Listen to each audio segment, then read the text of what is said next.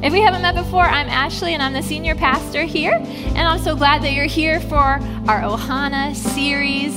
Ohana is Hawaiian, it means family. Could be adopted family, could be biological family, but it's Hawaiian for family. And family means no one's left behind, nobody's forgotten. And God says the church is a family. And this week, uh, I was actually meeting with Lawrence. Lawrence, come on up here. He's got a microphone somewhere in his pocket. Uh, and he's like, hey, we need to pray for Hawaii. We're in this series. And they just had those terrible fires a couple weeks ago. I was just reading about it last night. They still have 388 people missing, unaccounted for, presumed dead. It's, it's crazy what the people of Lahaina are dealing with. And I, I don't think we talk about stuff like that a lot because it's like, oh, it's, you know, it's in our country. It's not like some big foreign thing. But uh, we want to pray for the people of Hawaii. And uh, Lawrence, you brought this to my attention. We should pray for the people of Hawaii. He's part of our prayer team. And I'm like, yeah, we should. And I was going to pray for them. But I thought, no, no, no, the church is all of us. You should pray for them. So let, let's just join him in praying together for the people of Hawaii. Yeah, Father, we say thank you that we can come to you. God, you put Hawaii on our hearts. Come on. God, we're learning about family, even using Hawaiian words. And, and it's on our hearts. We know that the people that are hurting are in your heart so much more. Yes. So, God, we know that nothing catches you by surprise. So, Father, we lift them up to you. God, you're the one that can bring comfort and healing and hope through every situation. You're the one that can hold their hands and let them sense your nearness as they walk through this disaster. You're the only one that brings hope when it looks like there's no hope. You're the only one that brings comfort, Father. You who are the eternal God, the great I am, the one who is and was and is to come. Well, God, we pray for them and we pray that they would sense your nearness, yes. that they're not alone, that they're part of your family, your creation, that every single one of them was created by you for your purposes, God, that you know every hair on every head of those that were found, those that are lost, that you care about them. You care about the hurting families. You care about their hearts. You care about the pain they're going through, Father. And we ask you to meet them where they're at as only you can. You are the need meter. You are the one, God, who knows our hearts and can fill every void, every need, take away pain, and fill it with love. So, you who are the way, the truth, and the life, we ask you, God, to be to the Hawaiian people everything they need during this time. We ask you to give them a comfort that's eternal, a comfort that goes beyond what we have in this uh, world that we live in, Father. You are the only one that can give a grace, a grace that overflows loss and grieving, God. So we pray for them and ask for your divine intervention. Your help is only you can do it because we know if we care about them, you care so much more. So we thank you as our loving Heavenly Father in Jesus' name. Amen. Amen. Thank you. Thank you, Lawrence. You could keep the mic. Come on. Prayer is the most powerful thing that we could do for anyone. And so we are honored to be praying for Hawaii. And uh, we were able to send them a financial gift as a church last week. So, like I said, thanks for joining us for this Ohana series. And uh, we're talking about the church as a family. Uh, we're in Ephesians 2 18 through 19. We'll put it on the screens for you if you don't have a Bible with you. And if you do have your Bible, you can turn there. Ephesians 2 18 to 19. Now, all of us can come to the Father through the same Holy Spirit because of what Christ has done for us. And then uh, a little further down, it says, You are members of God's family. I love it. God gives that picture of His church being a family. When we trust in Jesus, we get adopted into His family. And over and over in the Bible, in the New Testament, He talks about what it means to be a part of the church as a family. Uh, we all come from different family backgrounds. And when we trust in Jesus and become part of his family, he changes us. He reparents us in such a good way, in such a healthy way. And all the good things that we learned, man, he just shows us his original intent for them. And all the things that hurt us, he does a healing work that only God can do. And so we are the church. It's not a place that we go, it's who we are.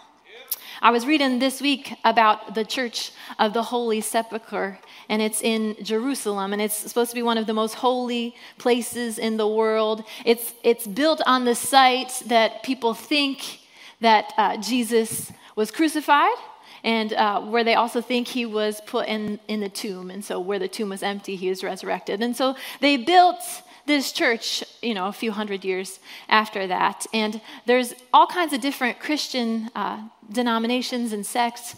Sects, C S E C T S. I know this doesn't sound like I thought it would in my head. Sects, all kinds of those in this church. And there's all kinds of different monks that live in this church, and they're all Christians. They're all part of God's family, and they don't get along. So these monks, they, they live there, you know, they read their Bibles all the time, they pray all the time, I, I, you know, they mostly do holy church things. And uh, they don't get along so much so that they do not open the church every day. In fact, there are two Muslim families who are in charge of opening the church. One who has passed down a key the, for the building for many generations, for uh, hundreds, I think thousands of years. And then there's one other family who actually opens the door. So for whatever reason, they don't agree either, you know. So one person unlocks it, the other one opens the door. And they do this every single day. And then at night, they close the door and they lock it. Because long ago, the Christians agreed that they could not agree on who would hold the key. And so the Muslims actually do it for them. And I was reading every now and then these monks they get so upset over turf wars that they start having brawls like kung fu on each other. And the israeli troops are called in to break up the brawls. Sometimes monks get arrested. And it's serious okay? So they're in there fighting each other in the most holy site in all of the world these christian monks man if those guys can't get along and all they do is pray and read the Bible and spend time with God, it's good to talk about conflict. That's our topic for today conflict. So, we're going to look at Nehemiah in the Old Testament, and you can start turning there in your Bible now if you want. We're going to spend a lot of time there today. So, Nehemiah, he works in the government, he's the cupbearer to the king. Uh, the king is a foreign king, and Nehemiah, he's doing his work. And one day he is so burdened about his homeland, Jerusalem, the holy city. And, you know, he asks, How is it doing? What's it like? He hears that it's in complete ruins. And he just starts weeping because he cares about the things that God cares about.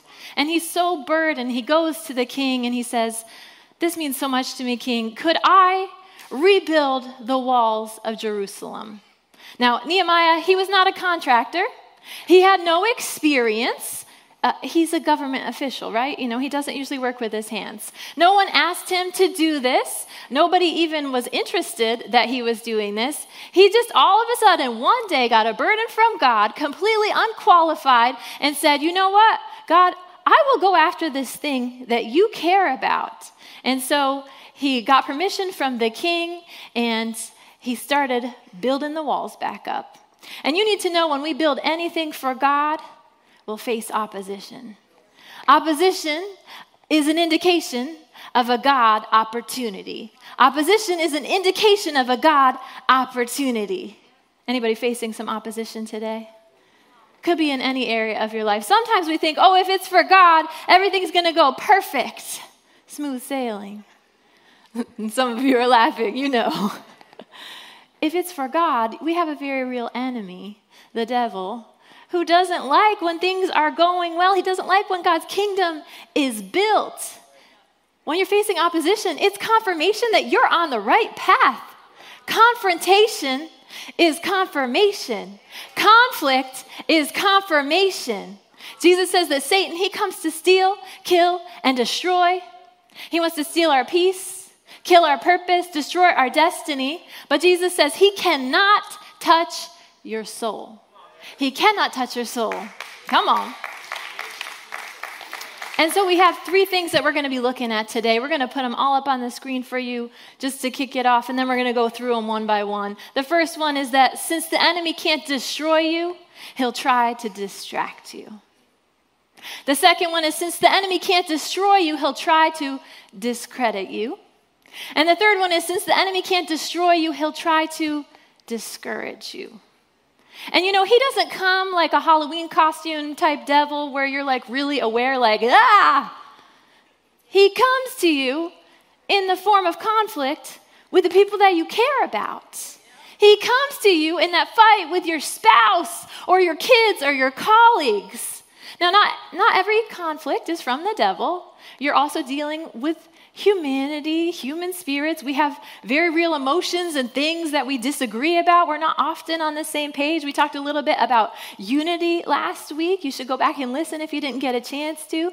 But we're talking about conflict that distracts you, that discredits you, that discourages you from God's purpose for your life and how to handle it. So for Nehemiah, opposition came from some guys. One was named Sanballat, another Tobiah, and they're from enemy nations. But if you trace back their lineage, they're actually related to Nehemiah. And they're actually really closely related to the high priest of God at that time. So these are people that they knew, that had relatives in the church. You'd think they'd be excited about the wall being built back up. We're going to look at it, Nehemiah 4 and verse 7. When Sanballat, Tobiah, the Arabs, the Ammonites, and the Ashdodites heard that the repairs of the walls of Jerusalem were going so well, that the breaks in the wall were being fixed, they were excited. They threw a party. No, they were absolutely furious. They put their heads together and decided to fight against Jerusalem and create as much trouble as they could. Gee, thanks we countered with prayer to our God and set around the clock guard against them. Why were these guys mad? I mean, they're part of other nations, so maybe they felt a little threatened. But this isn't a zero sum game. It's not like, oh, if the, the walls of Jerusalem go up and Nehemiah gets what he wants, that these guys are going to be ruined and crushed. No, no, no, no, no. They might have benefited as well. You know, if the city is thriving, everyone else thrives too. But the Bible says, for whatever reason, they were furious that he was successful. When you do anything great, there will be people who hate. There will be critics and doubters and naysayers and even haters. And how does Nehemiah respond? The first thing he does, he talks to God. I love that. He talks to God. He doesn't talk to the haters. When you acknowledge your critics, you give them power. You validate what they're saying. You don't owe them anything. You don't have to answer to them, you answer to God. I know. It's hard to do because we want everyone to understand us. If I could just explain, then they'll understand what I'm trying to do, they'll know my heart. These people weren't seeking understanding, though. It says they were trying to make trouble. You cannot always give people what they want. You're not God. In fact, He doesn't give people what they want, He gives them what they need.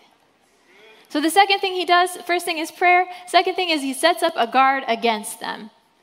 Boundaries. Boundaries are healthy. Access is a privilege that comes with trust. Not everyone is for you. Proverbs says, guard your heart, for everything you do flows through it, flows from it. The more protected something is, the more valuable that it is. If you think about if you have some gold, you'll definitely put that in a bank. You know, uh, if, if you have a garden, you put a fence around it to protect it. If you have children in school, there's a security system that keeps them safe. How much more valuable is your heart? We should protect our hearts in the same way. Not everybody gets access. Bzz. Hi, can I come in? No, no, no, you can't come in. Knock, knock, knock. Can I come in? No, you can't come in boundaries. A little bit later, he goes on to survey the wall. We're going to go down to verse 13, but you should read the whole thing this week. It says, I stationed armed guards at the most valuable places of the wall and assigned people by families with their swords, lances, and bows. After looking things over, I stood up and spoke to the nobles, officials, and everyone else. Don't be afraid of them. Put your minds on the Master, great and awesome, and fight for your brothers, your sons, your daughters, your wives, and your homes.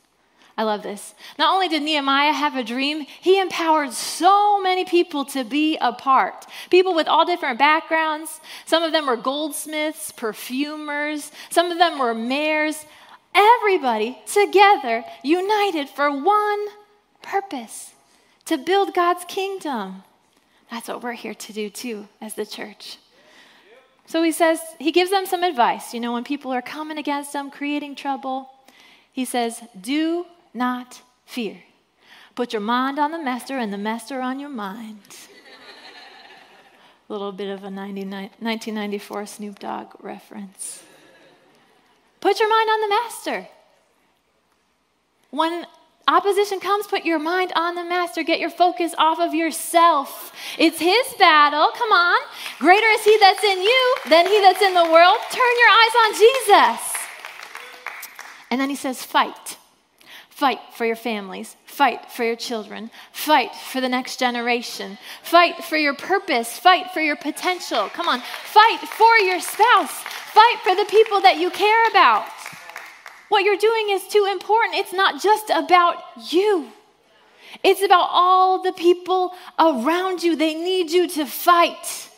Focus on God and fight. We're going to skip over to chapter 6.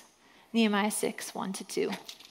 So, in the meantime, they're doing all of this building stuff, and there's still lots of opposition. When Sanballat, Tobiah, Geshem the Arab, and the rest of our enemies heard I had rebuilt the wall, there were no more breaks in it, even though I hadn't yet installed the gates. Sanballat and Geshem sent me this message Come and meet with us at Kephirim in the valley of Oh No. You know, nothing good happens in Oh No, right? Hey, you want to come down to oh no? Mm-mm, oh no, I don't. so they're like, take a break. Take a break from building. You know, come get some lemonade with us. Come, come rest. Come explain yourself to us. We actually have some questions about what you're doing. We have some concerns. You think you're special? You think you're better than us? You think you're more important than us? Come, come meet with us. Explain yourself. You know, questions, they come innocently, but the moment you entertain them, you stop your progress. Think about Noah. He was building the ark. He didn't have time to stop to answer questions of every single person who came by him. He's like, guys, there's a flood coming. You're going to see the results, okay? Let your results speak for themselves. Let God speak for himself. It's his plans, it's his vision, it's his kingdom. You're just following his directions. Come on. So, point one since the enemy can't destroy you, he'll try to distract you. Distract you. Have you guys ever been in the middle of an important task or a really personal conversation and then your cell phone goes ding? Anybody? What do you do in that moment? It already pulls you out of the moment. You're like, ah, it might be important. I don't know. I'm trying not to think about it. I, am focused, really focused. Distraction. It's such a common experience for so many of us in this digital age. Our focus is constantly interrupted by emails, texts, notifications. If you found yourself struggling or you lose track of your thoughts because of distractions, you're not alone. Hello, all of us. But have you ever wondered about the cost of these distractions? There was a study done in 2005, which it's almost 20 years old at this point, but it said every time you pick up your cell phone in the middle of something, your IQ drops 10 points in that task you're doing. So you pick up your cell phone, you're having a conversation, and you're like, uh, what was I talking about? Or you're working on your really important work, and you look at your phone, and then you go back to your work, you're like, oh, man, I, I feel like I, I'm not getting smarter. Your IQ just dropped. Another part of the study showed that 50% of us, when we see those distractions, we're like, I have to respond right now. And we just let it take us completely out of the moment. We're really good at multitasking, but what we actually need is single tasking. Nobody talks about it. And we're all proud of our multitasking. I'm proud of multitasking, but we need to be singular in our focus, not distracted. And that's what Nehemiah did. I love it. Uh, Nehemiah 6, 2 to 3. I knew they were scheming to hurt me, so I sent messengers back with this I am doing a great work. I can't come down.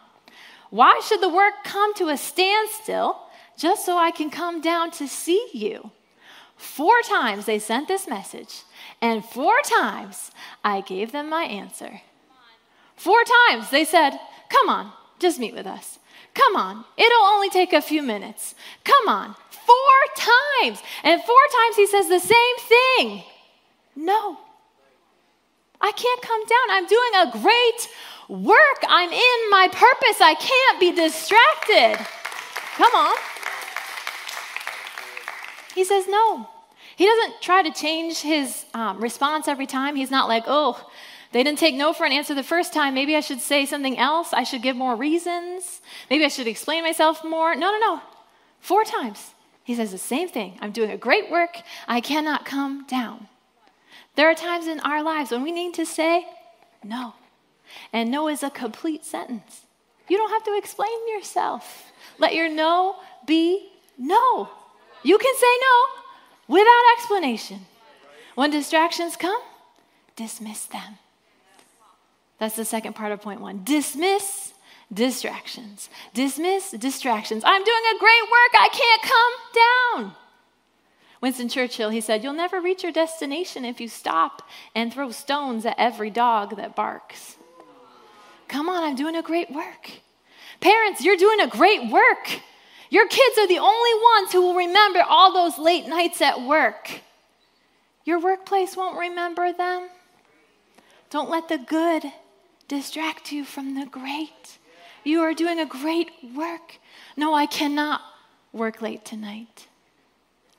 I cannot come down. Your business that you're working on, that you've put everything that you have in, all these side hustles keep popping up.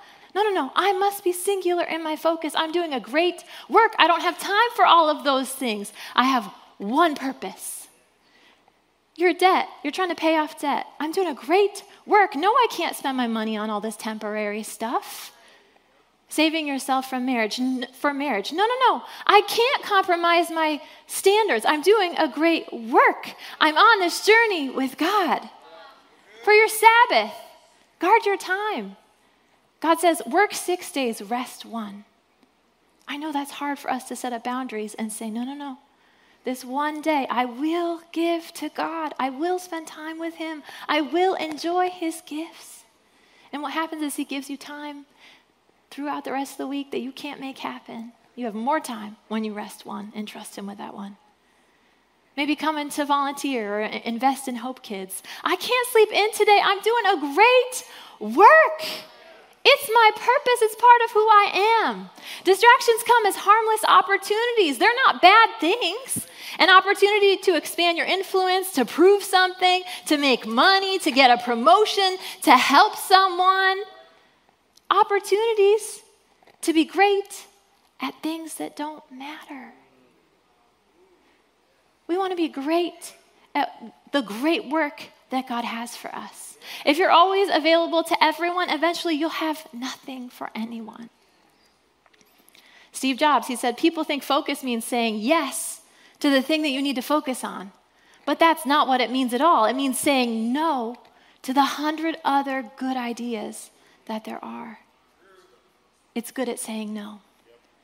Our staff, they always have access to me, but on Mondays and Tuesdays, when they want to meet, I say no because I need to write my message for Sunday, because I need to come and feed the church, right? I'm doing a great work, and our staff's amazing, and they're never bothering me. They always have really good things that we get to meet about, but I must be singular in my focus. I always ask people, why do they want to meet with me? You know, sometimes people might not need to meet with you. Maybe it's someone else that they could be spending time with, someone else they could ask their question to, someone else who's better than you. You're not the be all end all, neither am I. Ask them, what do you need to meet about? How can I serve you? It helps you have better communication and it gives you less anxiety going into meetings too. Sometimes people think they need to meet with you, but they don't need to meet with you. I met with somebody one time. I asked them, you know, all right, so what's the purpose of this meeting? Let's begin with the end in mind. If I know what you're going after, I know how I can serve you better. And, and they said, I just want to tell you all the things that I hate about you. This is a true story. Happened last year. And I said, you know what? I can save you a meeting. We actually don't have to meet about that, okay? I have trusted people in my life that I listen to for accountability and correction. You cannot have correction without love. Come on. If someone wants to meet with you because they don't like you, they want to make trouble, just tell them no. You don't owe them anything. Your time is valuable. We're going to do a whole series on time in November. It's called The Most Wonderful Time of the Year all about our powerful time. God gives us time, it's a gift, and how do we steward it, especially around the holidays because things get pretty crazy. What's the great work that God has called you to? What's your purpose? What has He put in front of you in this season? How much time are you investing in it? Where are you allowing yourself to be distracted? You know, my dad, he always talked about living for retirement. He's like, 55, I'm going to retire. I can't wait. He died when he was 53. Don't live for the future. You don't know that you'll have more time. Don't say, oh, when the kids are in school, then I can live my life. When they're out of school, when they're out of the house, when my job slows down. Live in the now, right now. Each day is a gift. Make it count. set boundaries so you can say no to things that aren't serving you and yes to the things that God has prepared for you. Can you imagine if you say yes to all these good things and God was like, I had this for you, but I couldn't get you to focus. You were distracted by all the other things. Sometimes there's work right in front of you. I have your kids for you. I have your career for you. I have your family for you. Sometimes there's assignments in the middle of the day. I have this person for you to talk to. That nudge in your heart, in your mind to call someone, that's for you. We are God's handiwork, His masterpieces, the Bible says, created in Christ Jesus to do good works that God has prepared in advance for us to do. He's prepared good things for you. Jesus, He said, I must be about my Father's business. I must do the great work that He's created me to do. Everybody say, I'm going to do a great work. Come on. Nehemiah 6, 5 through 6. Here we go. Next part of the story. The fifth time, the same messenger, the same message, they're relentless. Sanballat sent an unsealed letter with this message. Unsealed. You think he wanted other people to look at it? The word is out among the nations, and Geshem says it's true. Oh, Geshem's talking about you. You and all the Jews are planning to rebel. That's why you're rebuilding the wall. The word is you want to be king. Obviously, not true. He asked the king permission to do this. You want to be king. You've appointed prophets to announce in Jerusalem there's a king in Judah. The king is going to be told all this. Don't you think we should sit down and have a talk now? Hmm? I sent him back this there's nothing to what you're saying. You've made it all up. Sanballat's like, Hi, Geshem's talking about you. This rumor sounds like it's true. Maybe you should explain yourself. If you meet with me, I could help you. Point two since the enemy can't destroy you, he'll try to discredit you. Don't be surprised when someone says, Did you hear what they're saying about you? Why don't you address their accusations? You must be guilty since you won't look at it. But Sanballat, he didn't want help. He wanted attention. That's why he sent an unsealed letter. He's like, oh, it's okay if other people just want to take a peek. You want to look at it before we just deliver it? I've got some gossip about Nehemiah. And Nehemiah is direct with him. He doesn't even give him an audience. He says, There's nothing to what you're saying. You've made it all up. That's it. And he keeps doing his great work. My pastor Richie, he likes to say, when people bring me a pebble about myself, I don't pick it up. I don't look at it. I don't want to know what they're saying about me. I throw it away and I say, that is not my pebble. That is not mine to look at. We like to know what people are saying because we think we can change someone's opinion of us. But you can't change other people, only God can. I don't want to know what people are saying. Come on. Because then I have more to forgive. If they didn't say it to me, they don't want help. And I'll never do big things for God if I'm distracted by small minded people, and neither will you. Don't, want el- don't let someone else's opinion of you disrupt God's calling for you. Come on. Every family has drama. Church is a family. We got drama. Whatever someone says about you or about someone else to you, let it die. It's like the Lorax. Let it die, let it die, let it shrivel up and die. Don't repeat it. Don't look at it. Don't put fuel on the fire. Proverbs 26 20 says, When you run out of wood, the fire goes out. When the gossip ends, the quarrel dies down. Let it die. Feel free to sing to people when they come to you with some gossip. Just let it die. Diffuse drama. Diffuse drama. Dismiss distractions, diffuse drama. Can I tell you about the gossip that I heard about you? Nope. Guard, guard my heart. If this person didn't come to me, I'm going to live like what they said doesn't exist. They don't want help, they want attention. Let it die. Matthew 18, Jesus talks about this.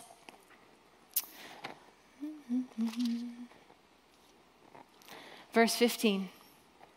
If a fellow believer hurts you, that's somebody in God's family, go and tell them. Because you know what? Sometimes we hurt each other. It may not be intentional, but we're human. Go and tell them, work it out between the two of you. If he listens, you've made a friend. If he won't listen, take one or two others along so that the presence of witnesses will keep things honest and try again. If he still won't listen, tell the church. That doesn't mean tell the whole church. Tell a leader in the church who can help you. Go and talk to them. If he won't listen to the church, You'll have to start over from scratch, confront him with the need for repentance, and offer again God's forgiving love.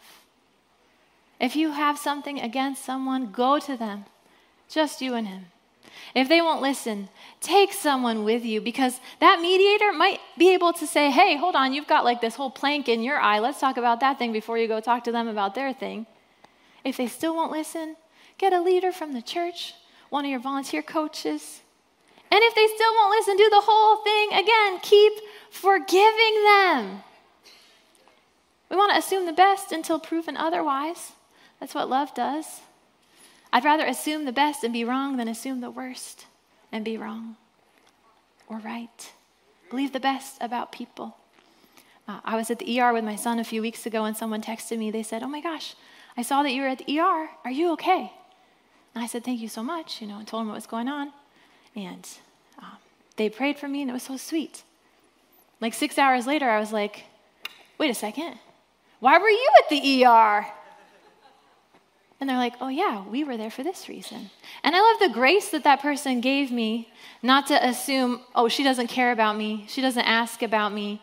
How dare she do that? No, no, no. I love that they assumed the best. They were so sweet and caring. And then they gave me room to be human and be like, oh my gosh, I didn't even think to ask how you knew that. Assume the best. Most of the time, people aren't out to get us. People aren't like Sanballat and Tobiah. They're not like that. Most of the time, there are places where we just rub each other the wrong way. There are just little things that we need to work out. Um, sometimes people will come to you with issues about other people.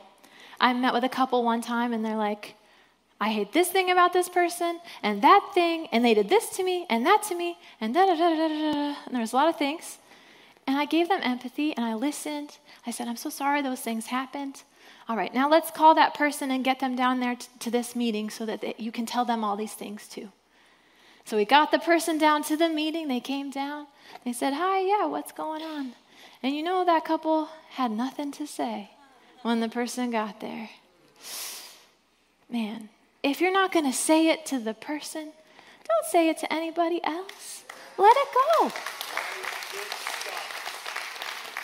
You know, you can do the same thing. If you hear something about somebody at work or at church or, or at home, Oh, hold on just a second. Let, let me bring them into the conversation. Let's talk about it. That's the only way anything's going to get resolved. I can't help you by listening to problems, I can only help you by solving them. And you know, I've learned this the hard way. We all make mistakes. We don't get it perfect every time. But when you see how much God values people, it changes the way that you talk about them. James 4 gives us such a good picture. Verse 11 Don't badmouth each other, friends. It's God's word, His message, His royal rule that takes a beating in that kind of talk. You're supposed to be honoring the message, not writing graffiti all over it. God is in charge of deciding human destiny. Who do you think you are to meddle in the destiny of others? Who do I think I am to meddle in someone else's destiny? I love this picture because he's saying when you talk about people, you're spray painting graffiti all over God's masterpiece. Ephesians says we're God's masterpiece created by Him. Each and every person is a masterpiece. Don't spray paint graffiti on them. That's God's masterpiece. Don't worry about them. That's what I tell my kids all the time. They're like, well, he did this, she did that. Focus on your great work. Focus on who you're becoming. Focus on yourself and what God has for you and the places that you need to grow. I'm always saying that to them. All right, one more point. Point three since the enemy can't destroy you, he'll try to discourage you. We're going to go back to Nehemiah for this. Nehemiah chapter 6, verse 9. They were just trying to intimidate us. This one's a different version. It's from the NIV because I love the way it says it. They're just trying to intimidate us, imagining they could discourage us and stop the work. So I continued the work with even greater determination. I love it. They were trying to discourage us, you know? Everybody gets discouraged from time to time. If you think about Elijah, he had this amazing battle with the prophets of Baal and he won. And then he got all depressed and he wanted to die. God took care of him, fed him, we all have times when we'll get discouraged. Nehemiah, he could have quit. Maybe you started reading your Bible this week and things started going wrong. Or you acted on what God spoke to you last Sunday and there was a little bit of opposition. Or, you know, Kevin went to get baptized today and there were some things going wrong this morning. That's normal. When you're building who God is in your life, growing in his family, there's going to be opposition, but Jesus already won. Come on. Focus on God and keep going. Last point is let discouragement drive determination. Let discouragement drive determination. Nehemiah 6:15. The wall was finished on the 25th day of Elul. It had taken 52 days. When all of our enemies heard the news and all the surrounding nations saw, our enemies totally lost their nerve. They knew that God was behind this work. Come on. When they saw the finished product, they knew that it was from God. In 52 days, Nehemiah rebuilt the wall. The length of the wall is two and a half miles. The height of the wall, it's taller than from the floor to the ceiling of this room. Two and a half miles. Taller than this room. I don't know how long it took this to build this room, but I think it was more than 52 days. The average thickness of the wall is eight feet. That's like one of the widths of those back props. They're a little over seven feet. Eight feet wide, 40 feet tall, two and a half miles long, 52 days with no construction equipment? That blows my mind. How? How did they do that? They were all building together. They were on guard together. They didn't get discouraged. They didn't give up. They let it drive them. Every time their enemy came against them, no, I'm doing a great work. I got to focus on my part of the wall. I love it. Each person together in unity helped to build that wall. And Nehemiah, he wasn't a pastor, he wasn't anything in ministry, The Bible talks about how he went back to his government job after the wall was built. He's like, okay, that was my thing I needed to do. He went back to his job. God had a great work for him. God didn't miraculously build the wall, He didn't just make it happen. No, no, no. The people did. He used one man with a burden from God and one nation in unity building together. They faced opposition the entire time they were building, but they did not give up. 52 days. What could you accomplish in 52 days? That's from today until October 18th. Where's God calling you to take up that vision that He's planted in your heart? I get to hear people's dreams all the time, and I love it. And so many times they are God dreams. Because most of the time, His dreams come in the simple and the mundane and the thing right in front of us. And sometimes we just get so enamored with purpose, we miss it. We're like, ah, oh, that's not that exciting. No, no, no, no. That's God's dream for you. There are people in this church with God dreams to spend more time with their aging parents, with God dreams to mentor young people, with God dreams to see teens connect to their Creator in worship, with God dreams to buy properties and build businesses, to join local boards and make an impact. God dreams to change our region. Don't worry about what people will say about your dream. If it's from God, it will not fail. And the fruit will speak for itself.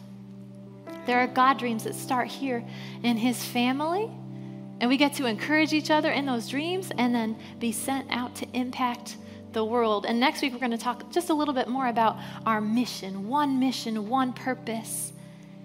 And if you've been wondering, what's my purpose? I'll give you a hint. You're probably already in it.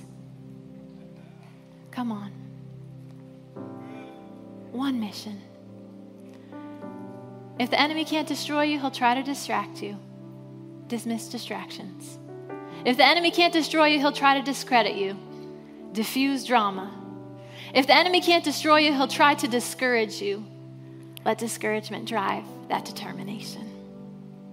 As we close today, I want to remind you that the church is a family that we come to on the weekend to grow together, encourage one another, and be launched out into our purpose throughout the week.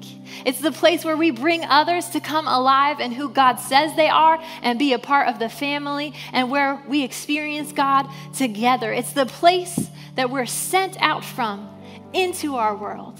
This is the family that you were created for. And this family, we become a part just by trusting in Jesus. And that means God is our Father, Jesus is our older brother, and we become brothers and sisters in Him. You know, Jesus, He thought you were worth dying for to be a part of His family. And He gave His life so that you can live yours brand new in God's original intent for you. And until you trust in Jesus, you're not quite a part of his family yet. You can come to his house, you can hang out with his kids, but He has an invitation for you. He wants to adopt you into His family. And so every week we like to give you the opportunity to trust in Jesus. We're going to close our eyes, we're going to bow our heads.